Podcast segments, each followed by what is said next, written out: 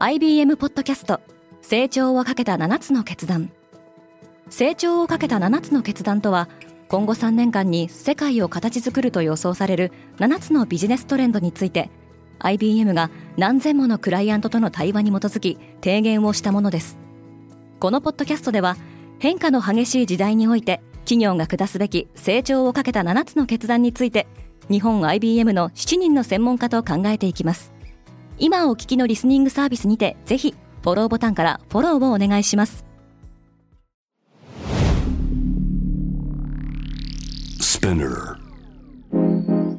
おはようございます。平野真由です。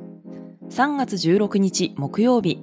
世界で今起きていること。アメリカのシリコンバレーバンクの経営破綻を受け、ヨーロッパでも投資家たちの警戒感が高まっているようです。このポッドキャストデイリーブリーフでは、世界で今まさに報じられた最新のニュースをいち早く声でお届けします。クレディ・スイスに中央銀行が救いの手。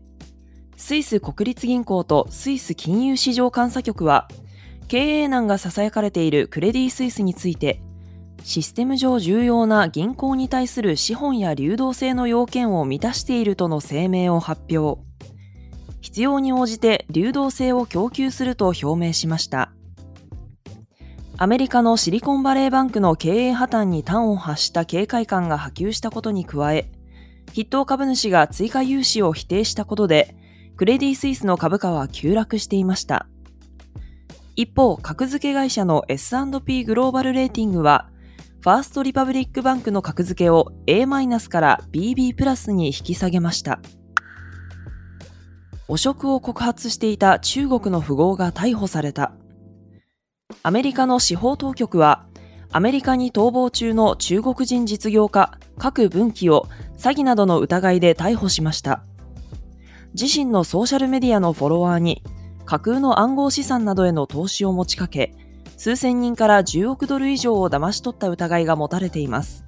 郭はアメリカを拠点に、習近平政権の元高官の腐敗疑惑を告発し、ドナルド・トランプ政権時代の首席戦略官、スティーブ・バノンの盟友とされています。TikTok は中国から離れたがっている。 TikTok はアメリカで親会社バイトダンスからの分離独立を検討しているようです。これはブルームバーグが報じたもので、各紙が後追いで報じています。アメリカではトランプ政権時代から TikTok を規制する動きが盛んで、すでに複数の州において政府支給のデバイスでの TikTok の利用が禁止されています。また、ヨーロッパにおいてもイギリスをはじめとするヨーロッパ連合の加盟国で、政府関係者の TikTok 利用が制限されています。ただし、 TikTok が分離を実現するには中国政府の承認が必要です。 T モバイルは格安 SIM の顧客拡大を狙う。アメリカの携帯電話大手 T モバイル US が格安キャリアのミントモバイルを買収すると明らかにしました。買収額は最大13億5000万ドル、日本円でおよそ1800億円に上ります。ミントモバイルは低価格の携帯プランやプリペイド式の SIM などを提供しており、俳優のライアン・レイノルズが出資していることでも知られています。アメリカでは格安携帯に乗り換える人が増えており、T モバイルはこの分野での顧客ベースの強化を狙います。ストライプは伸び続けている。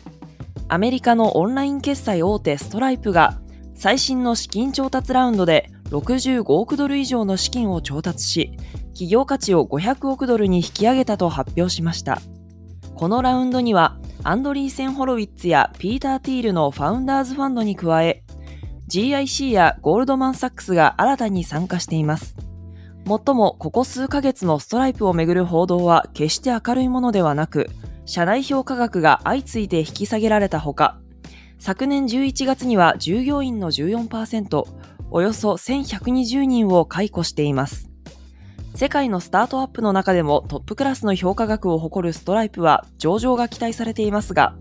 今年1月、1年以内の上場を検討しているとする創業者の発言が報じられています。今世界で起きているニュースをいち早く受け取りたい方は、デイリーブリーフをぜひ Spotify、Apple Podcast、Amazon Music などでフォローしてくださいね。平野真由でした。今日も良い一日を。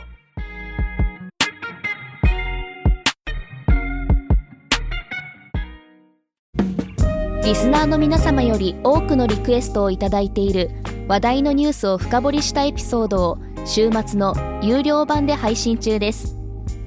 今なら1ヶ月無料トライアルを実施中。詳細は概要欄に記載しています。この機会にぜひ聞いてみてくださいね。感想、ご意見もお待ちしています。